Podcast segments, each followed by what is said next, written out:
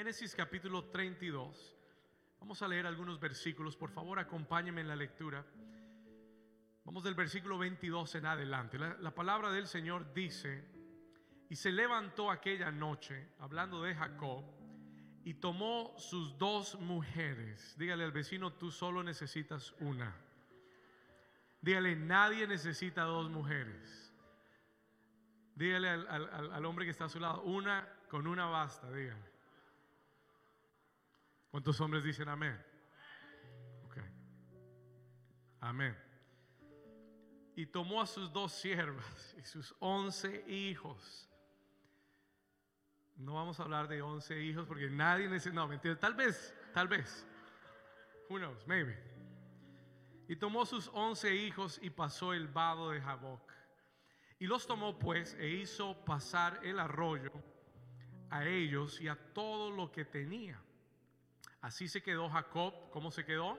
Solo, acompáñame ahí, dice, y luchó con él un varón hasta que rayaba el alba. Y cuando el varón vio que no podía con él, tocó el, el sitio del encaje de su muslo y se descoyuntó el muslo de Jacob mientras con él luchaba. Y dijo, déjame porque raya el alba. Y Jacob le respondió, no te dejaré si no me bendices. Jacob estaba determinado en recibir la bendición. Yo creo que hoy llegaron personas determinadas en recibir la bendición. Amén. No te suelto, no te dejaré. Escúchelo no te dejaré si no me bendices. Versículo 27, verse 27. Y el varón le dijo, ¿cuál es tu nombre? Y él respondió, me llamo Jacob. Y el varón le dijo, no se dirá más tu nombre Jacob, sino Israel. Porque has luchado, has que, dígalo fuerte, has que luchado con Dios y con los hombres y has vencido. Escuche esto. Y entonces Jacob le preguntó y le dijo, declárame ahora tu nombre. Y el varón le respondió, ¿por qué me preguntas por mí? Why do you want to know my name? I can't tell you my name. No te puedo decir mi nombre porque nadie va a saber mi nombre hasta que María lo oiga del arcángel Gabriel. El que lo entendió, lo entendió. Jacob no estaba luchando con un varón. La Biblia, la teología menciona, hay un, hay un término en la teología que se llaman teofanías. En el Antiguo Testamento Jesús no había venido, pero el Señor se reveló físicamente. Jesús tuvo apariciones en el Antiguo Testamento. Jacob no estaba luchando con un varón, estaba luchando con Jesús. ¿Alguien está aquí conmigo? Jacob le dice, dime tu nombre. Él dice, ¿para qué quieres saber mi nombre? Why do you want to know my name? You're going ahead of yourself. Escucha esto. Sigamos. Entonces Jacob le preguntó, declárame ahora tu nombre. El varón le respondió, ¿por qué me preguntas por mi nombre? Y lo bendijo allí. Y llamó, y este es, este es el versículo donde quiero llegar. Here's the verse I want to get to. Versículo 30. Léalo conmigo si puede. Y llamó Jacob el nombre de aquel lugar. ¿Cómo lo llamó? Peniel. Porque dijo, mire lo que él dijo. Porque dijo que vi a quién. No vi a un varón, vi a Dios cara a cara. ¿Y qué sucedió? Y fue librada mi alma. En el día de hoy el Señor me dio un mensaje titulado La batalla en tu alma. The battle in your soul.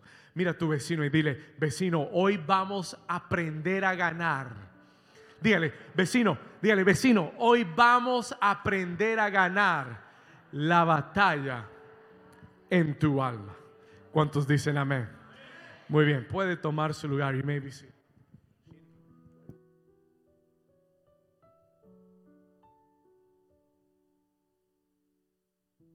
Amén. Muy bien. Jacob es uno de mis personajes favoritos en toda la escritura. He's really one of my favorite characters in scripture.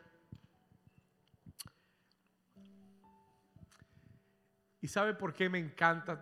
He leído tantas veces ese capítulo. I've read this chapter so many times. Y déjeme decirle algo, no, no voy a predicarle este capítulo. I'm not going to preach that chapter. Eh, pero hay algo específico de estos versículos que quiero traer a su corazón. Y por tantos años he leído este capítulo, me ha ministrado tanto, me ha hablado tanto el Señor. Y creo que una de las razones, I believe one of the reasons why it speaks to me so much, creo que una de las razones es porque la historia de Jacob es una historia tan real, it's such a real story. Es una historia cruda, es muy cruda, no tiene mucho filtro. Y es una historia tan real que es tan fácil relacionarnos con Jacob. It's so easy to relate to Jacob. Yo sé que hay personas aquí que tal vez no conocen la historia de Jacob. Let me just déjeme repasarla rápido. Let me just tell you something quick. This is what you need to know about Jacob. Esto es lo que tienes que saber de Jacob. Mire, primero que todo, Jacob era un hombre que conocía mucho de Dios. Conocía mucho de Dios. Porque se había criado en un hogar temeroso de Dios. El papá de Jacob se llamaba Isaac. ¿Estamos acá? ¿Cómo se llamaba el papá de Jacob? Isaac era un hombre de Dios. He was a man of God. Era un hombre que tenía una relación con Dios. El abuelo de Jacob era un hombre llamado un tal Abraham. No sé si usted lo ha oído. I don't know if you've heard of him. Amen. Abraham dice la Biblia es el padre de la fe, the father of faith. Ese era el abuelo de Jacob. That was his, that was his grandpa. Entonces, Jacob se había criado en la iglesia. Jacob sabía todo de Dios. Jacob estaba acostumbrado a las cosas de Dios. He was used to God's things. No era, una, no era un extraño, no era un ajeno a las cosas de Dios. Pero aunque se había criado en la iglesia, y lo digo por decirlo de alguna forma, quiero decir que se había criado alrededor de las cosas de Dios, aunque se había criado en una iglesia, por decirlo así, era un hombre mentiroso y era un hombre tramposo y era un usurpador y era un engañador también.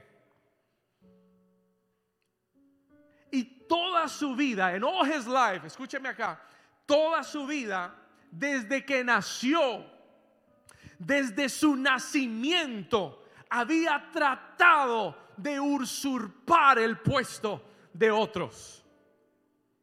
Dice la Biblia que él nació con su hermano gemelo, eran dos en el vientre. Y cuando su hermano Esaú salió del vientre, dice que Jacob, el niño, el bebé Jacob, tenía agarrado del talón a su hermano Esaú para no dejarlo salir.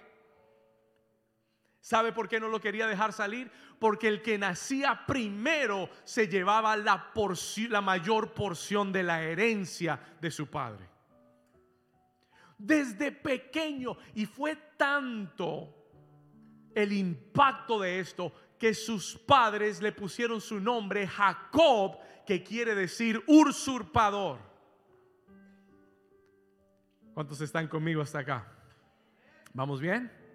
Y toda su vida, all of his life, escúcheme bien, toda su vida, aunque Jacob se crió en la iglesia, aunque Jacob conocía mucho de Dios, toda su vida luchó con la mentira, luchó con el engaño, buscó la bendición en su propia fuerza engañando a su hermano, engañando a su padre, engañando a su tío, engañando a su familia.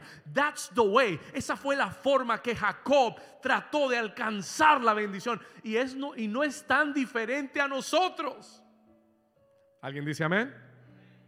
Porque muchas veces estamos dentro de la casa de Dios, alrededor de las cosas de Dios, y aún en nuestra alma seguimos luchando no solamente con la mentira, no solamente con el engaño, con la lujuria y con tantos pecados más que nos atan, that have us bound up. ¿Alguien está aquí conmigo? ¿O eso solo pasa en Hialeah? No, eso pasa aquí también. That happens here too. ¿Estamos acá? Toda su vida luchando por la bendición a su manera y con sus fuerzas, with, with his strength. ¿Sabe a dónde lo había llevado todo esto? A un callejón sin salida. Jacob ya es un hombre mayor. Now he's an older man. Ya tiene mujer, hijos. Es un hombre ya hecho y derecho. Y aún así sigue luchando con el mismo problema que tenía cuando nació. Y, lo llevó a tal punto que su hermano Esaú lo estaba esperando con 500 hombres de guerra. No para darle la bienvenida. No era un comité de recibimiento. Él estaba esperando a su hermano Jacob con 500 hombres porque había jurado matarlo. Y este era el momento de cobrar la deuda. Jacob se encuentra en un callejón sin salida. Él dice, toda mi vida he, conocido de Dios, he oído de Dios, mi papá me enseñó de Dios, mi abuelo me enseñó de Dios, todos tenían una relación con Dios, pero yo nunca la he tenido. He estado en la iglesia, pero no la he tenido. He, he, oído mensajes, pero no he tenido esa relación. I haven't had that relationship. Y Jacob dice, ya no puedo seguir huyendo de Dios. Me voy a quedar solo en este lugar hasta que algo suceda, hasta que Él se aparezca, hasta que Él me bendiga. Alguien le puede dar un aplauso fuerte al Señor. Alguien que entiende lo que estoy hablando. Somebody that understands what I'm talking about. Lo acabamos de leer, we just read it. Y no quiero y no quiero abundar en la historia de Jacob porque no es mi mensaje. Pero acabamos de leer lo que sucedió. Jacob se queda solo, he's left alone. Dios siempre responderá al clamor del alma de un hombre. Por eso él dijo, clama a mí y yo te responderé. He will always answer the cry of a man's heart. Siempre. Si no, pregúntele a Jonás, que estaba en el, en el vientre del pez y desde el vientre del Seol clamó a Jehová y el Señor lo escuchó. Jacob tiene un clamor en su alma, él quiere ser libre, he wants to be free. Y él clama al Señor y él se queda toda la noche solo y de repente se le aparece un varón de la nada. Pero Jacob sabía que no era cualquier varón. Jacob sabía que este era un varón de Dios. He was a man of God. Y que él tenía que agarrarse de ese varón y que no lo podía, miren acá, que no lo podía soltar. He could not let him go. No lo podía soltar hasta que ese varón no lo bendijera. ¿Alguien está aquí conmigo? Esa es la clase de actitud. That is the type of attitude. Escúcheme, esa es la clase de actitud que Dios bendice para liberar a alguien. ¿Estamos acá? So far, so good. ¿Vamos bien? ¿Están bien? Ok.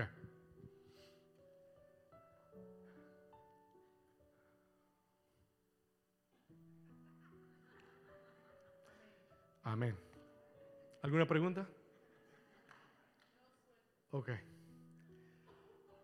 Él está luchando toda la noche. Lucha toda la noche con aquel varón. Y el varón dice, este hombre no me va a soltar. This man's not let me go. Y ya va a amanecer. Toca el encaje del muslo y lo descoyunta completamente. Solo lo tocó. ¿Qué tal que lo hubiera golpeado? Lo tocó. Y Jacob ya no puede más. Y le dice, suéltame, suéltame, let me go. porque raya el alba. Él dice, no te suelto hasta que no me bendigas. Descoyuntado, no lo soltaba. ¿Usted se imagina el dolor de estar descoyuntado? Y aún así no lo soltaba. Y entonces el varón le pregunta, ¿cuál es tu nombre? What is your name? Pregunta, ¿sabía su nombre? Claro que sabía su nombre. Claro que sabía su nombre. Pero, pero el Señor quería ver si Jacob iba a seguir pretendiendo ser alguien que no era. O si podía ser honesto y dejar de correr de Dios. Y decirle, Señor, soy un mentiroso, un usurpador y un engañador. Y cuando él le pregunta, ¿cómo es tu nombre? What is your name? Él le dice, me llamo Jacob. Eso es quien soy. Y el Señor le dice, muy bien, pues te voy a bendecir y te voy a cambiar el nombre. Porque el cambio de nombre es un cambio de naturaleza. Es a change of nature.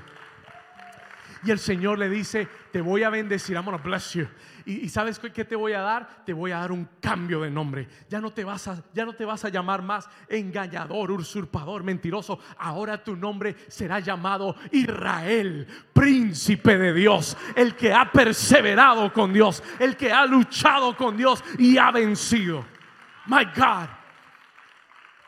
Ese día cambió la historia de Jacob. Ese día se partió su historia en dos, un antes y un después. Ese día comenzó a escribirse la historia de bendición de Jacob. Y Jacob se convertiría en el padre de la nación de Israel, el padre de las doce tribus de Israel, la nación más bendecida sobre la faz de la tierra. ¿Alguien está aquí todavía? ¿Le puede dar un aplauso fuerte al Señor? Come on. This is the God we serve. Ahora, ¿por qué le cuento todo eso? Eh, no, es mi mensaje, it's not my message. Es parte del mensaje, pero no es el mensaje. Le cuento todo eso porque en el versículo 30, verse 30, Jacob hace esta declaración. Jacob makes this declaration. Y esta es la declaración que yo quiero desempacar hoy. This is what I want to unpack for you today. En el versículo 30, Jacob dice, llamó Jacob el nombre de aquel lugar Peniel. Diga conmigo, Peniel. ¿Qué quiere decir Peniel, pastor? Aquí lo dice. Peniel quiere decir, vi a Dios cara a cara y fue libre. Dígalo conmigo. Y fue librada. ¿Mi qué? Mi alma. Jacob nos enseña que había una batalla en su alma. There was a battle in his soul. Jacob nos enseña que había una batalla en su alma y hasta que no vio a Dios cara a cara, su alma no fue librada.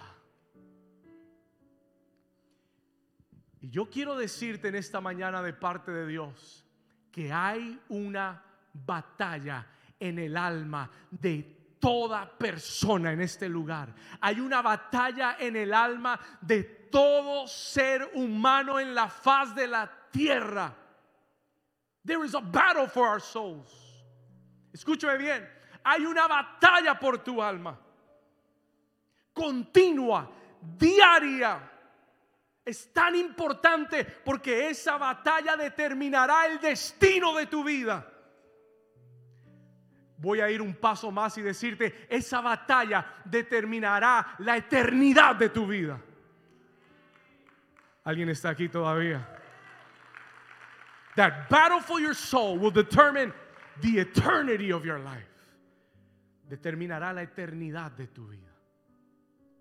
Hay muchos ¿Sabe por qué Dios me dio este mensaje? You know why God gave me this message? Escúchame con atención. Este mensaje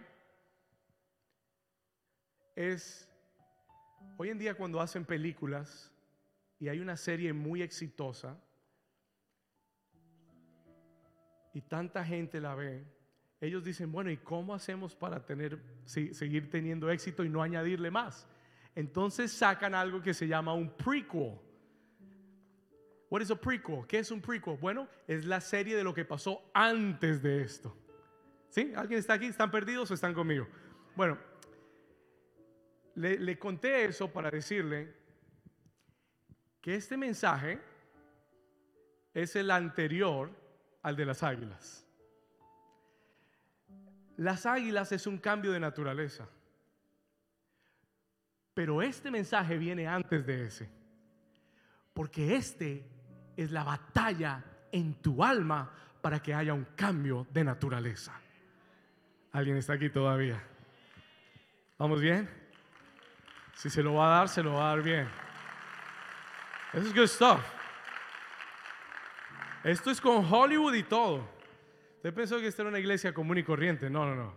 Esta es una iglesia alto nivel. Dígale al vecino, alto nivel. Estos, estos son grandes ligas. Esto no es liga infantil acá. Amen. ¿Sabe por qué Dios me dio este mensaje? You know why God gave me this message? Porque el Señor me dijo, David, hay muchos Jacobs dentro de la iglesia. There's a lot of Jacobs in the church. Aman a Dios, vienen a la casa de Dios, sirven en la iglesia. They serve in the church. Pero tienen una batalla continua en su alma que aún no han ganado. Y por esa razón dan un paso hacia adelante y dos hacia atrás. Y siempre están en una montaña rusa espiritual, en a spiritual roller coaster. Un día están muy altos con el Señor y al siguiente día están muy bajos con el Señor. Y, y dentro de ellos se preguntan, ¿qué me está pasando? What is happening to me? Y no lo entienden y el enemigo los acusa y los hace sentirse mal hasta alejarlos de la casa de Dios. Pero Dios hoy te trajo a este lugar en este día porque Él quiere liberar tu alma. Porque Él quiere liberar tu alma de una vez y para siempre. Él quiere que ganes la batalla en el alma. Alguien dice amén. God brought you here today, this morning, because He wants you to win the battle of the soul. Él quiere que ganes la batalla en tu alma. Yo descubrí lo que es ganar la batalla en el alma sin saber que lo estaba haciendo. Y hace unas tres semanas atrás, en about three weeks ago, el Espíritu Santo me detuvo en este texto y me, me detuvo en la palabra alma y me dijo, David, así es que se gana la batalla en tu alma. This is how you win the battle in your soul. Todo el que quiere tener una naturaleza transformada tiene que oír este mensaje. Todo el que quiere servir a Dios con todo el corazón tiene que oír este mensaje. Por eso le dije hace una semana atrás, tal vez este sea el mensaje más importante que yo pueda predicarle en toda la historia de esta iglesia. Porque este mensaje tiene la clave para tu vida espiritual. ¿Alguien dice amén? ¿Alguien dice amén? ¿Cuántos quieren saber cómo ganar la batalla del alma? I want to know how to win the battle of the soul. ¿Por qué es la batalla en el alma? Why is the battle in the soul? Pastor, ¿por qué la batalla es en el alma? ¿Por qué no la batalla en el espíritu? Suena más espiritual. Why is it the battle of the soul? Comencé a escudriñar, a estudiar la escritura. Y encontré algo muy poderoso. Un día, escuche esto, un día Jesús en la tierra fue probado por los, los escribas, los fariseos, la gente de la ley. Querían probarlo, they wanted to test him. La ley de Moisés tiene cientos de leyes. El Antiguo Testamento está lleno de leyes. It's got laws everywhere. Y querían probar a Jesús. Y le hicieron una pregunta. They, asked him a question. Le dijeron, Jesús, tú que te dices ser maestro, tú que eres tan inteligente, tú que eres tan importante, dinos entonces, ¿cuál es el mandamiento más importante de todos. Dinos cuál es el mayor y principal de los mandamientos. Escriba este versículo, por favor, Marcos capítulo 12, Mark chapter 12. Escríbalo, esto le va a ayudar. Esto es, esto es parte de la estrategia para ganar la batalla. Marcos 12:30, Mark chapter 12, verse 30. El Señor Jesús le respondió y le dijo: Amarás al Señor tu Dios con todo, léalo conmigo, con todo tu, con cuánto. Vamos, dígalo fuerte, ¿con qué? Con todo tu qué? Tu corazón, escúchelo bien, y con toda tu alma y con toda tu mente y con todas tus fuerzas. Este es el principal mandamiento. Déjame el versículo, por favor. Escúcheme acá. Jesús dijo, el más grande de todos los mandamientos es amar al Señor tu Dios con todo tu corazón, con toda tu alma, con toda tu mente, con todas tus fuerzas. Ese es el principal mandamiento. Y después dice, el que hace esto cumple toda la ley. Olvídate de todos los demás mandamientos. Si haces este, if you do this one, you got everything. Ahora, ¿sabe lo que Jesús dice en este versículo? You know what he's saying in this verse? Él dice que el lugar donde Dios, y, dicho sea de paso, esto no se lo inventó Jesús, esto está en el libro de Deuteronomio capítulo 6, versículos 5, 4 y 5, that's where it is. Jesús, Jesús dijo lo que repitió lo que Dios le había dicho a Israel antes de entrar en la tierra prometida. Dios le dijo a Israel, antes de entrar en la tierra prometida, Jehová tu Dios, Jehová uno es, y amarás al Señor tu Dios con toda tu alma, con todo tu corazón, con toda tu mente, con todas tus fuerzas. Nunca te olvides de eso. Never forget that. Dios se lo dijo a Israel. ¿Por qué? Why? La mente, escuche esto. La mente, la voluntad, que son tus fuerzas, y tu corazón son tu alma. That's your soul. En tu alma, escríbalo, por favor. Esto, e, esto es lo que Dios me dio para darte. En tu alma, en your soul. ¿De qué está compuesta mi alma, pastor? Tu alma está compuesta de tu mente, tus pensamientos, your thoughts. Está compuesta de tus fuerzas, que son tu voluntad. Y está compuesta de tus emociones. your emotions. Y el mayor de los mandamientos es, ámame con todos tus pensamientos, ámame con tu voluntad y ámame con tus emociones y sentimientos. Porque el que gobierna el alma dirige la vida de la persona. Please write that down.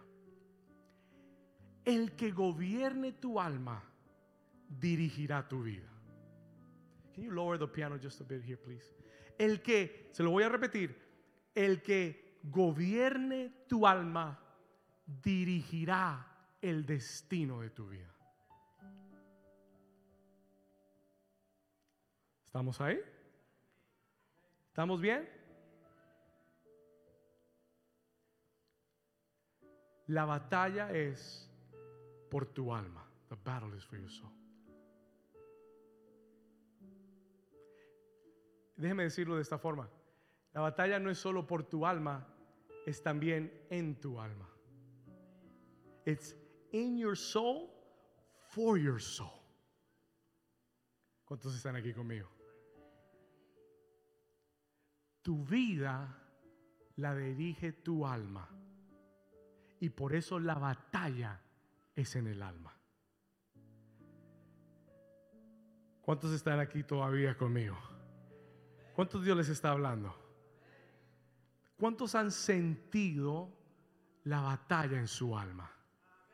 You felt that battle in you. ¿Cuántos han sentido la batalla en sus pensamientos? ¿Cuántos han sentido algún día la batalla en sus emociones? ¿Cuántos han sentido la batalla en su voluntad algún día? Okay, I want to explain it to you. Quiero explicárselo mejor. I'm going to ask my guys to come up real quick. Eh, voy a traer aquí a los, los hombres de Dios. Edwin, los valientes, David, Josué y Caleb. Vengan para acá. Praise Jesus. Come on. Un aplauso a estos hombres de Dios. Can we just move this one? Help me, guys, just movámoslo acá atrás. Okay, good. Okay. Edwin, stand here. Párate aquí por mí. Este es Edwin. Do me a favor, guys. Just stand behind Edwin. Stand behind, just in a line, right behind him. Este es Edwin. This is Edwin.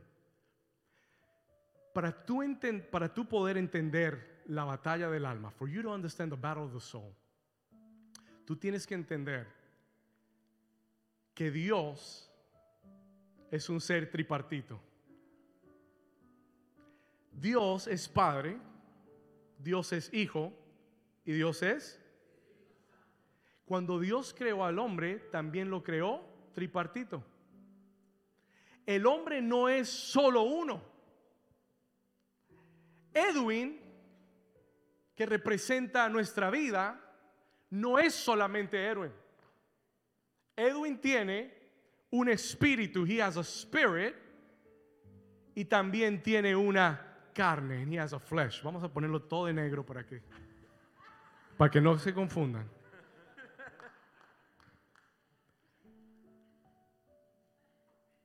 No son tres, son uno, they're one.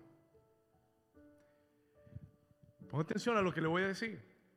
El ser humano es primero, ante todo lo demás, espíritu spirit.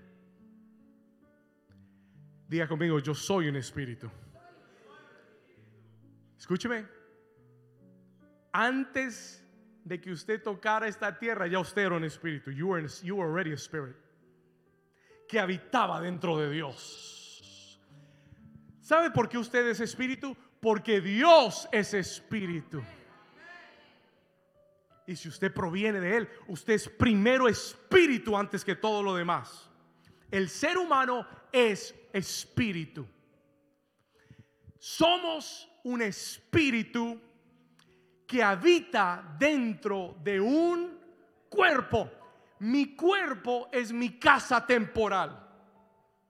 Sin un cuerpo no puedo vivir en esta tierra. El cuerpo es donde están mis cinco sentidos. El cuerpo es lo que me permite vivir en un mundo físico, ver, oír, saborear, tocar. It's what allows me to have contact with the physical world. El problema de mi cuerpo es que cuando Adán pecó en el jardín del Edén, mi cuerpo se convirtió en una naturaleza caída. Y mis sentidos ya no están en contacto con mi espíritu. Ahora mis sentidos quieren todo lo de la tierra, lo de la carne, lo que va y conduce hacia el pecado. ¿Alguien está aquí conmigo todavía? ¿Vamos bien? Y en el medio está el alma. This is the soul. El alma del hombre está en el medio del espíritu y de la carne. Y aquí, en este lugar del medio, en el alma, es donde están los pensamientos del hombre, donde están las emociones del hombre y donde está la voluntad del hombre. The, the will of the man. ¿Cuántos lo pueden ver claro? ¿Cuál es la batalla del alma, pastor? What is the battle of the soul? Volteate así, grab his arm, turn around, grab his arm. No, no, no. You, don't do anything. You just stand still. You stand still. Just grab his arm. ¿Cuál es la batalla del alma, pastor? Escúcheme bien. Look- look to the people. Look to the people. El día que tú conociste a Jesús, El día que tú llegaste a la iglesia, levantaste tu mano y le dijiste, Señor, me arrepiento de mis pecados y sentiste convicción y lo recibiste como tu Señor y Salvador. La Biblia dice que naciste de nuevo. Lo que nació de nuevo no fue tu cuerpo. Si tenías 40 años, sigues teniendo. Hay gente que comienza a contar desde que se salvó. No, pastor, tengo T5, T5. No, usted tiene 75. ¿Por qué? Porque mi cuerpo no nació de nuevo, mi alma no nació de nuevo. Lo que nació de nuevo fue mi espíritu que antes estaba cautivo, pero Cristo lo libera y ahora soy una nueva criatura en Cristo. I was born again. Nací de nuevo. Mi espíritu nació de nuevo. My spirit was born again. Y por eso cuando tú vienes y recibes al Señor, eh, tu espíritu, que es el que oye a Dios. Ah, porque mi carne no oye a Dios y mi alma no oyen a Dios, pero mi espíritu sí oye a Dios, porque mi espíritu es espíritu, porque Dios es espíritu y se comunica a mi espíritu. Esta parte de ti que nació de nuevo, ahora cuando tú haces lo que antes hacías sin ningún remordimiento, tu espíritu dice, ah, ya no me gusta esto. Ya esto de mentir ya no me sabe igual. Ya no puedo mentir tranquilamente. Ya cuando digo una mentira, ya hay algo dentro de mí. There's something inside of me that says, wait a minute, that's not good. Porque lo que nació de nuevo fue mi espíritu. My spirit was born again. Ahora sí. Nací de nuevo, pero sigo teniendo un qué? Un alma y sigo teniendo un cuerpo. Y entonces comienza, desde que naces de nuevo, comienza la batalla por tu alma, the battle for your soul. ¿Por qué? Porque el que domine tu alma dirigirá tu vida. El que domine tu alma, el que gobierne tu alma, dirigirá tu vida. Entonces hay una batalla. Grab his arm again, do it again. Y ambos están, ambos están dentro de Edwin. Ambos están hablándole a su vida y la carne viene, the, flesh will come and you're going to whisper, eh, al oído, ¿no? Pero ¿por qué lo va a empujar? Mire cómo es la violencia de la naturaleza vieja. Por eso él es la carne. Ok, suspira, susurrarle. And you're going to whisper in his ear too. ¿Qué le está diciendo la carne? La carne le está diciendo, acuérdate todo lo que hiciste, recuérdate lo que te hicieron, mira cómo te miraron, recuérdales quién eres tú en verdad. Come ah, no te quedes con los brazos cruzados, hazle, muéstrales quién eres tú. Show them who you are. El Espíritu está hablándole, acuérdate lo que Dios te dijo, acuérdate la palabra que Dios te dio, acuérdate las promesas de Dios, acuérdate la profecía que Dios dijo a tu vida, acuérdate el destino, acuérdate quién eres en Dios, acuérdate que ya no eres como eras antes, acuérdate que eres una nueva criatura en Cristo. Y hay una batalla, there is a battle in my soul. Vamos, alguien diga conmigo, una batalla en mi alma. Face down.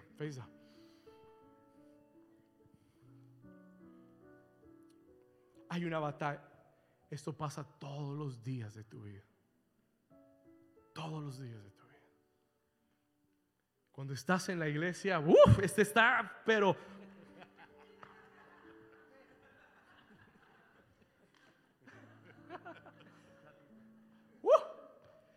Y por eso sales de la casa, por eso tienes que venir a la casa de Dios.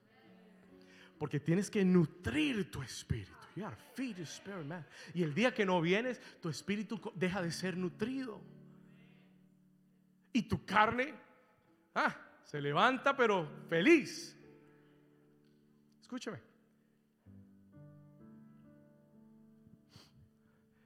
Esto pasa todos los días. Es a battle every day. Todos los días estamos oyendo la voz del Espíritu y estamos oyendo la voz de la carne.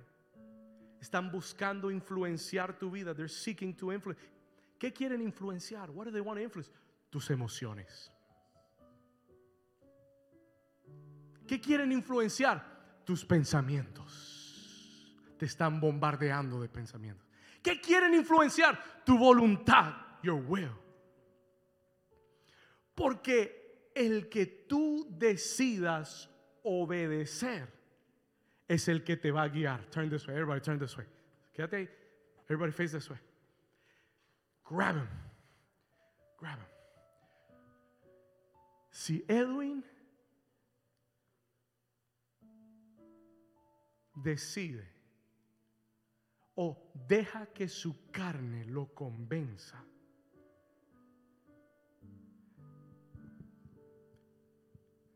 ¿para qué voy a seguir perseverando?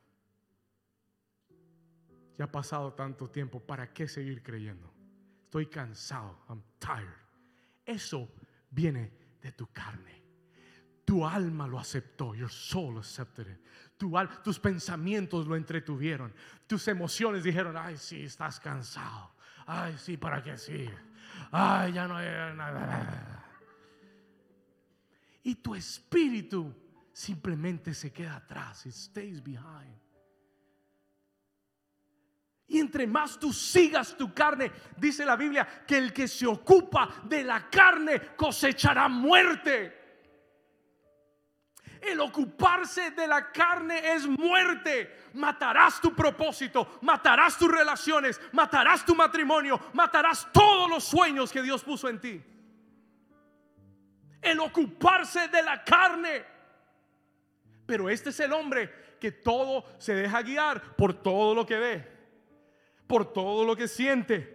Se deja guiar por todo lo que él ve físicamente, everything he sees physically, todo lo que lo atrae, todo lo que le gusta carnalmente, se deja llevar y entonces comienza a ganar la batalla en los pensamientos, en los sentimientos, en tu, en tu decisión, en tu voluntad y comienza a dirigir tu vida hacia la muerte.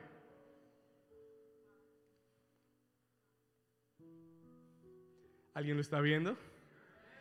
Oh, this is good stuff. Pero el hombre, listen esto. Face. Pero el hombre que en su vida decide oír y ser guiado por la voz del Espíritu. Let's turn all that way. Oh my God, this is good. Grab him, grab him, grab him, grab him. El hombre que en su vida decide ser guiado por el Espíritu es el que está viendo a través de los ojos de la fe. Es el que está viendo lo que Dios dijo. Es el que está viendo lo que Dios prometió. El que se agarró de la palabra de Dios y dijo, no la suelto porque Dios es fiel para cumplir su palabra. No lo suelto. Y entonces tú tomas una decisión en tus sentimientos y tú dices, sentimiento, alma mía, bendice a Jehová. Alma mía, no olvides sus beneficios. Alma mía, Él es el quien te perdona. Alma mía, voy a seguir a Jehová. I'm going to follow the Lord. I'm going to follow the Lord. Y entonces, cuando tú decides seguir al Espíritu dentro de ti, que es el que ama a Dios, entonces tus pensamientos y tus sentimientos y tu voluntad se alinean con Dios.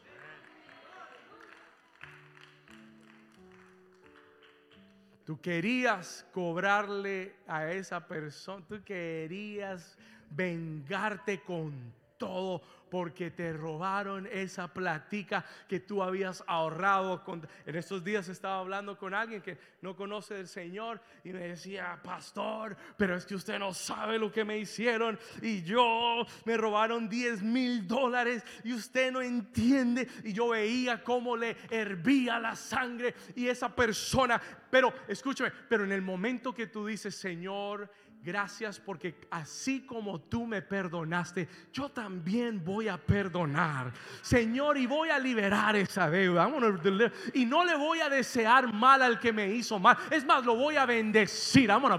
Lo bendigo en el nombre de Jesucristo. Lo perdono, lo suelto en el nombre de Jesús. Me declaro libre de toda ofensa. Me declaro libre de toda deuda. Y en el momento que tú sigues tu espíritu tus emociones se alinean a la voluntad de Dios, tus pensamientos comienzan a tener paz. Dijo, el Señor en el libro de Isaías, yo guardaré en completa paz aquel cuyos pensamientos en mí perseveran. My goodness. Así de cerca está la paz de tu vida. Dice, let's face, let's face this way. El libro de Gálatas capítulo 5. Escucha esto, no me lo estoy inventando. Está en toda su Biblia. This is in all of your Bible from start to finish. Gálatas capítulo 5, dame el texto, por favor. Galatians chapter 5. Dice la escritura, léalo conmigo. Porque el deseo de la carne es contra el espíritu y el deseo del espíritu es que contra la que y esto se que se oponen entre sí para que no hagáis lo que lo que quisieras. Esta es la batalla por tu alma. Y el, y el texto continúa, the text continues, diciéndonos lo siguiente. Cuando tú sigues la carne, when you follow the flesh, sigamos los versículos, dame los siguientes versículos, porfis. El siguiente versículo que teníamos ahí. Y manifiestas son las obras de la carne. Ok, escúcheme. Cuando yo sigo mi carne, escúcheme acá. Cuando yo sigo mi carne, voy a cosechar un fruto de la carne. Aquí hay una lista de frutos de la carne. Cuando yo sigo la carne, adulterio, fornicación, ¿qué más dice? Inmundicia, lascivia, ¿qué más? Idolatría, hechicerías, enemistades, pleitos, diga ay, ay, ay, celos, diga ay, ay, ay iras, contiendas, disensiones, herejías, versículo 21, verso 21, envidias, homicidios, borracheras, orejías y cosas semejantes a estas, acerca de los cuales os amonesto, como ya lo he dicho antes, que los que practican tales cosas no heredarán el reino de los cielos no solamente lo que está en esta lista, cualquier cosa que se parezca a algo que está en esta lista es un fruto de la carne. Y la única forma que hay fruto de la carne es cuando estás qué? Cuando la carne te está gobernando. Pero el hombre que decide seguir al espíritu, le shift, dice el siguiente versículo, más el fruto del espíritu es amor. ¿Y por qué ese hermanito tiene tanto amor? Aun cuando lo tratan mal, él sigue amando. Y aun cuando lo ofendieron, él sigue declarando vida. ¿Y por qué tiene tanto amor? Porque no está siendo gobernado por la carne, porque está siendo gobernado por el Espíritu. Y cuando el Espíritu te gobierna, hay un fruto que tu vida va a dar, aunque tú no lo quieras, te va a salir el amor, te va a salir el gozo, te va a salir la paz. Aunque todo te esté saliendo mal en el día, ¿Por qué tiene gozo? Porque está siguiendo al Espíritu. Porque no está dejando que sus sentimientos gobiernen su vida. Porque no está dejando que el alma dirija. Porque está siendo guiado por el Espíritu. Y el Espíritu nunca va a estar triste. Nunca va a estar amargado. Dios nunca tiene un mal día. God doesn't have a bad day. Y cuando tú estás enchufado a Él, vas a tener gozo vas a tener paz, vas a tener paciencia, vas a tener benignidad, vas a tener bondad, vas a tener fe, vas a tener mansedumbre y vas a tener templanza.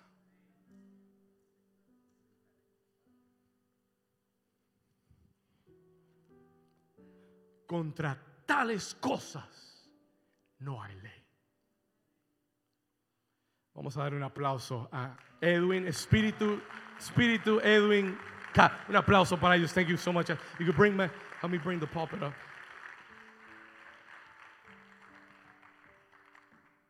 Diga conmigo la batalla en mi alma.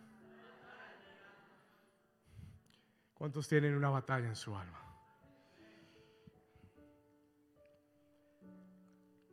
Esa batalla será diaria y será continua.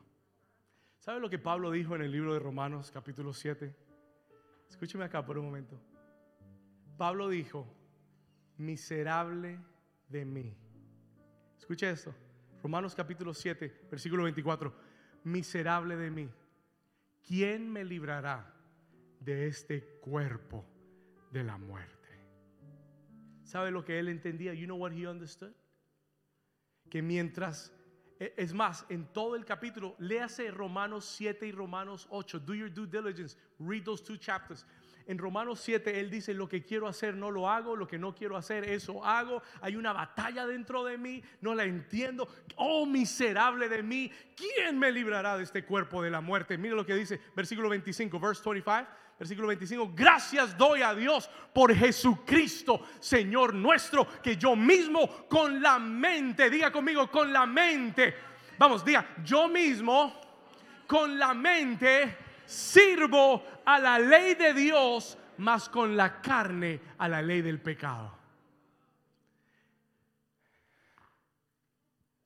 El Señor quiere que tú le sirvas y lo ames con todo tu corazón, con toda tu mente y con toda tu voluntad. Esa es la batalla en tu alma. La pregunta es, pastor, ¿cómo puedo ganar yo la batalla en mi alma? Venga el próximo domingo y hablamos.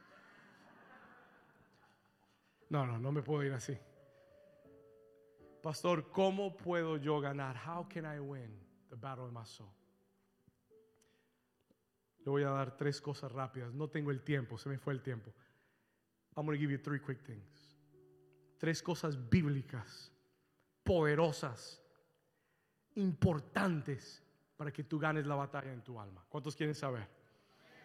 Número uno, number one. Mire lo que dice Gálatas, capítulo número uno. Mire lo que dice Gálatas, capítulo 5, versículo 24. Gal- Galatians 5:24. Pero los que son de Cristo, ¿cuántos aquí son de Cristo? Los que son de Cristo han crucificado la carne con sus pasiones y deseos. Oh my God. Oh my God. Pablo decía, estoy juntamente crucificado con Cristo. Jesús dijo, el que quiera venir en pos de mí, tome su cruz y sígame. ¿Y para dónde vamos con la cruz? ¿A hacer CrossFit? ¿Para dónde vamos con la cruz, Señor? A morir. Pablo dice, el que quiere ganar la batalla en el alma, tiene que aprender a crucificar su carne. Pastor, tengo que buscarme un carpintero que me haga una cruz y colgarme todos los días. No. ¿Sabe lo que es crucificar la carne? You know what it means to crucify the flesh? Morir a mis deseos en la carne. Es no darle a mi carne lo que mi carne quiere. Jesús, antes de ir a la cruz, va a la oración en el monte de Getsemaní y comienza a hacer una oración. Escúcheme bien. Y le dice al Padre, Padre, si puedes, pasa de mí esta copa. para que se despierte. Pero, gracias que Dios me dio buena voz.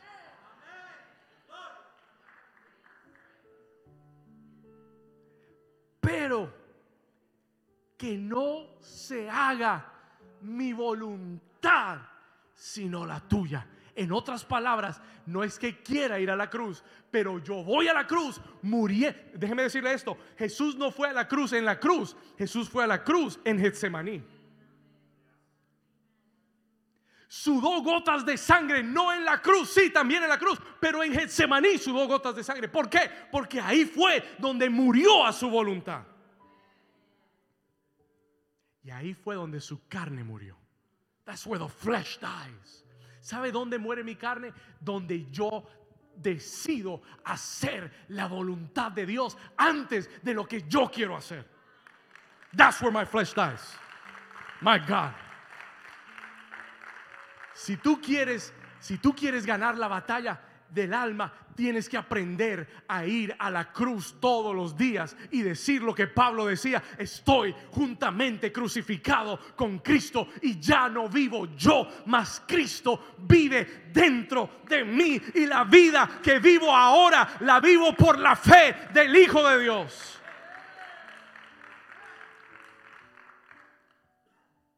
Cada vez que yo muero a lo que yo quiero para hacer lo que Él quiere, mi carne es crucificada. Cada vez, ¿sabe por qué el ayuno es tan poderoso? Porque el ayuno sacrifica tu carne. Tu carne quiere un pan con bistec, tu carne quiere una, una arepa con chicharrón y con, ¿qué más hay por ahí? Lomo saltado y, churrasco y picaña y yo quiero, eh, yo quiero guaraná, yo quiero todo, deme todo. La carne quiere todo. ¿Sabe por qué el ayuno es tan, tan poderoso? Porque el ayuno le dice a tu carne, carne, no te voy a dar lo que quieres para estar más conectado a mi espíritu, para estar más conectado al Padre, para oír la voluntad, la voz del Señor. That's why fasting is powerful. Sí, el ayuno mata la carne, claro que sí. La oración mata la carne. Prayer kills the flesh. Jesús en Getsemaní dejó a los discípulos orando. Y cuando regresó una hora después, todos estaban durmiendo. Y les dijo, a la verdad, el espíritu está siempre dispuesto, pero la carne es débil. El que no ora es porque su carne es más fuerte que su espíritu. My God. Si van a volver el próximo domingo.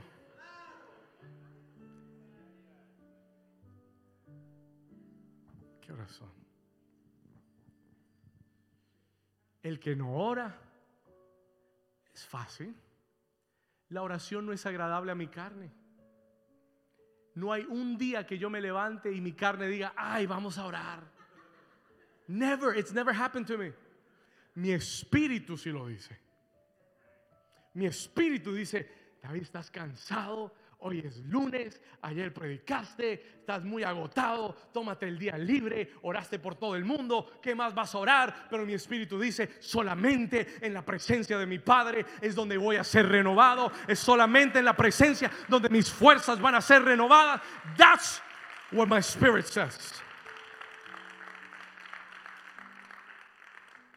Y a través de los años, yo he aprendido que la carne yo he aprendido a doblegar mi carne a tal punto que nunca me ha robado, me ha vuelto a robar mi tiempo de oración. La gente quiere saber dónde está la clave para la victoria. Es tan sencillo.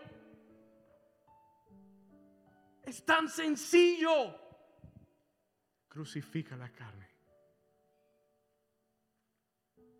¿Cuántos dicen amén? Número dos, number two.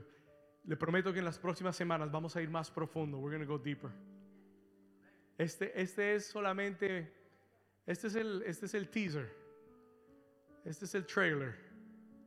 Número dos, number two. ¿Quieres ganar la batalla en tu alma? Renueva tu mente. Renew your mind.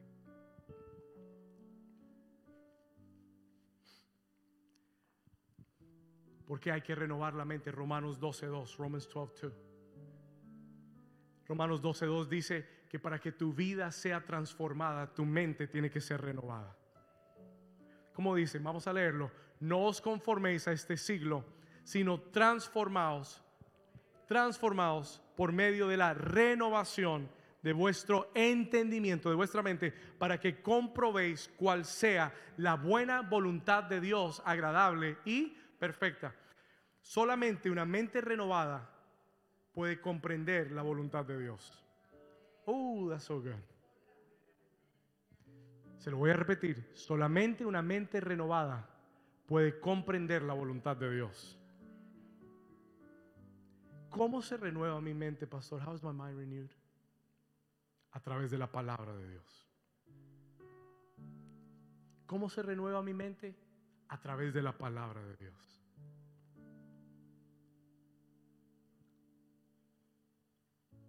La palabra de Dios son los pensamientos de Dios. Y cuando tú los lees, escúcheme esto, listen to this. Mira lo que le voy a decir. Jesús siempre decía estas palabras. El que tenga oídos para oír, ¿qué qué? ¿Cuántos lo han oído antes? El que tenga oídos para oír, ¿qué? Oiga la palabra de Dios. ¿Qué quiere decir eso? What does that? Todos en este lugar me están oyendo naturalmente. You're hearing me naturally. Tu carne me está oyendo. La pregunta es, no es si, tú, me estás oyendo. The, question is are you hearing me? Yo sé que todo el mundo en este lugar está oyendo. La pregunta es, ¿está tu espíritu percibiendo lo que Dios está diciendo? ¿Está tu espíritu percibiendo lo que Dios está diciendo. Por eso Jesús decía, el que tenga oídos para oír, oiga en su espíritu lo que Dios está diciendo. Ahora, aquí va. Cuando lo oigo en mi espíritu, comienza a renovar mi mente. ¿Por qué? Why? Watch this. Santiago capítulo 1, versículo 21, verse 21, si no estoy mal. Santiago 1, 21, ¿qué dice? Por lo cual, desechando toda inmundicia y abundancia de malicia, recibid con mansedumbre la palabra implantada. ¿La palabra qué? Ok.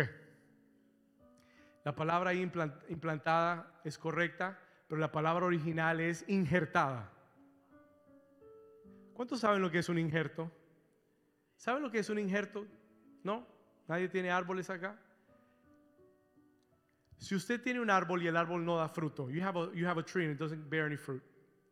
Y yo tengo un árbol en mi casa que da mucho fruto, que es un árbol de guayaba delicioso. Tengo un árbol delicioso de guayabas. Si yo arranco una de esas ramas vivas de mi árbol y lo injertamos en tu árbol que no ha dado ese fruto, ¿estamos acá? Y lo injertamos, eso hace que tu árbol pueda dar el fruto que naturalmente no daba. Eso es lo que Santiago dice. Cuando tú oyes la palabra en tu espíritu, entonces, no en tu carne, no en tu carne, porque hay gente que va a salir de aquí, ¿de qué habla el pastor? No, de una batalla, no sé en dónde, pero había una batalla. Hay gente que va a salir, no, no, no, yo, yo vi ahí a Edwin que era tres, tres en uno.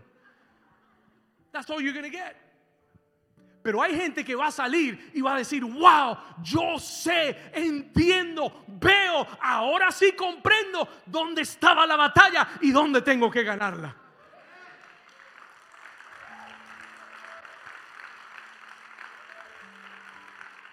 El que recibió la palabra en su espíritu, dice Santiago, no solamente la oíste, quedó implantada en ti. My God, esa palabra quedó implantada ya no, ya no es externa a ti, ahora está dentro de ti. Y cuando está injertada en ti, va a afectar tu mente, tus pensamientos, va a afectar tus emociones, tu voluntad, la palabra que recibiste. Alguien le da un aplauso fuerte al Señor. I don't know if you're understanding. Pero tengo que terminar. I gotta finish. La batalla en el alma se gana crucificando la carne. Número dos, renovando nuestra mente continuamente, diariamente. Porque mi mente tiene, tiene un chip antiguo. Mi mente tiene siempre, mi, mi carne va a tratar de hacer que mi mente regrese a lo que hacía antes. It's going to try to default all the time. La carne siempre te va a recordar el pasado, siempre, siempre. La carne siempre te recordará el pasado, siempre. Todos los días de tu vida te recordará el pasado. Para hacerte sentir culpable, para hacerte sentir con miedo, con temores, para hacerte sentir ira, rencor, etc. Pero cuando mi mente es renovada, when my mind is renewed, continuamente con la palabra, entonces mi vida siempre va a ir en la dirección del Espíritu. Alguien dice amén. Número tres y terminamos. Number three and we'll finish. Aquí vamos. Number three. Gálatas capítulo 5, versículo 16. Dice, digo pues, andad en el Espíritu y no satisfagáis los deseos de la carne. Versículo 18, verse 18. Porque el deseo de la carne Dame el, versículo anterior, por fin. Porque el deseo de la carne es contra el espíritu y el espíritu contra la carne. Ya lo leímos, versículo 18, verse 18. Pero si sois guiados por el espíritu, ya no estáis bajo la ley. Number three, tienes que ser guiado por el Espíritu Santo. ¿Quieres ganar la batalla en tu carne? You want to win the battle in your soul, en tu alma.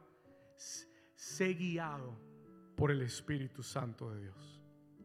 Dios nos dejó a un ayudador llamado el Espíritu Santo a guiarnos a toda verdad y a toda justicia. Cuando te guía a la verdad, la verdad te hace libre. ¿Alguien dice amén? Para guiarte a toda verdad y a toda justicia. Escuche esto. Dijo, Jesús, Él es nuestro ayudador, nuestro paracletos. Cuando eres débil, Él te ayuda. Cuando tu espíritu no sabe qué hacer, Él te ayuda. Pero tienes que dejarte ser guiado por el Espíritu de Dios. Sé guiado por el Espíritu y Él te va a llevar lejos de la tentación. Sé guiado por el Espíritu y Él va a hacer que la carne se quede lejos de tu vida. Be led by the Spirit. La clave para ganar la batalla está en el Espíritu Santo de Dios. Voy a pedirle un favor. I'm going to ask you for a favor. ¿Cuántos recibieron esta palabra de Dios? Le dije tanto y me faltó tanto por decirle. Pero quiero terminar con este versículo. Póngase de pie conmigo en esta tarde. I'm going to ask the worship team to come up front.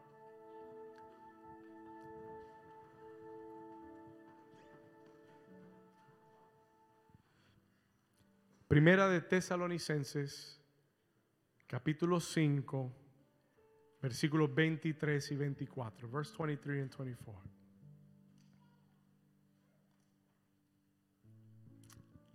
¿Puede levantar sus manos conmigo por un momento? Si usted recibió esta palabra, you received this word. Can you just lift up your hands? El Señor me dijo, hoy no vas a llamar a nadie al altar. You're not going to call anybody to the altar today. Porque este mensaje, levanta tus manos, este mensaje es un plan de guerra diario. Porque esta batalla no se pelea una vez y ya.